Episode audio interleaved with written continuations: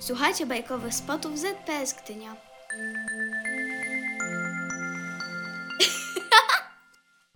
Jak wychować krasnala? Bajka napisana przez dzieci ze Spod Ognisko.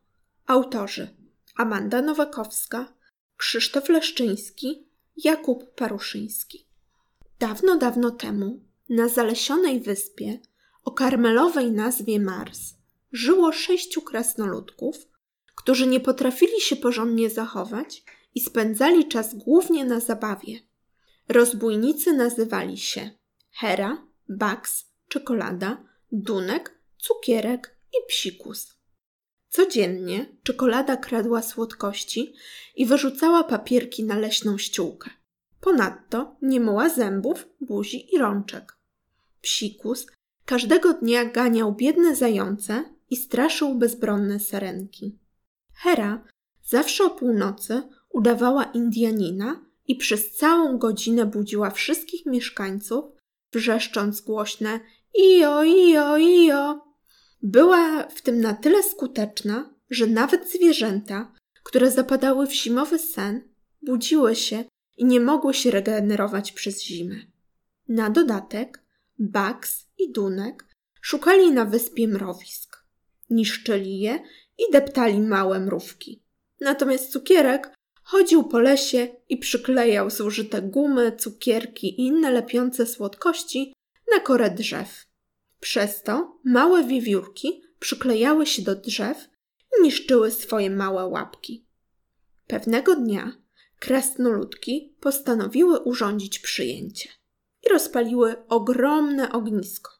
Tańczyły dookoła niego, hałasowały, śmiały się i bawiły iskierkami. Były rozbawione do tego stopnia, że nie zwracały uwagi na bezpieczeństwo.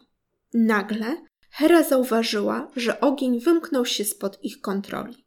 Płomienie zaczęły się przemieszczać, spalając różne rośliny i dochodząc do ich drewnianej chatki. Przerażone nie wiedziały, co robić. Tymczasem na wyspie mieszkał również olbrzym Hugo. Spędzał swój czas na porządkach, pisaniu książek o dobrym zachowaniu i obserwowaniu z trwogą poczynań krasnoludków. Za każdym razem, kiedy coś broiły, chciał im zwrócić uwagę, ale że mieszkał w murowanym, stupiętrowym zamku, zanim zdążył do nich zejść, krasnoludki zdążyły pouciekać. W dniu przyjęcia Hugo jadł pysznego homara, aż nagle zobaczył wielkie kłębowiska dymu. Z przerażeniem podbiegł do okna i zobaczył płonący las oraz przerażonych krasnali. Niewiele myśląc, zbiegł ile sił w nogach i przetransportował przerażone skrzaty do swojego zamku. Skrzaty, kiedy poczuły się bezpiecznie, zaczęły rozrabiać w zamku olbrzyma, co nie spodobało się jego właścicielowi.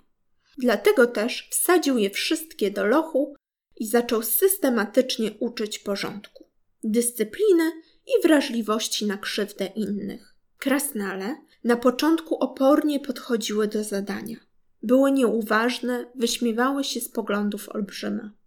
Dzięki jego determinacji i konsekwencji powolutku stawały się innymi krasnoludkami. Zaczęły dbać o wspólne dobro, były wrażliwe na potrzeby innych. Z pomocą Huga odbudowały swoją chatkę, pomogły również innym mieszkańcom odbudować swoje domki. Kiedy las na nowo stał się przyjemnym miejscem, wróciły do swojej chatki, a w podziękowaniu za pomoc okazaną przez olbrzyma pomagały mu w codziennych obowiązkach. Od tej pory Mars stał się przyjaznym miejscem, w którym każdy czuł się bezpiecznie i był za coś odpowiedzialny. Tworzyły się nowe przyjaźnie oparte na wzajemnym szacunku i trosce.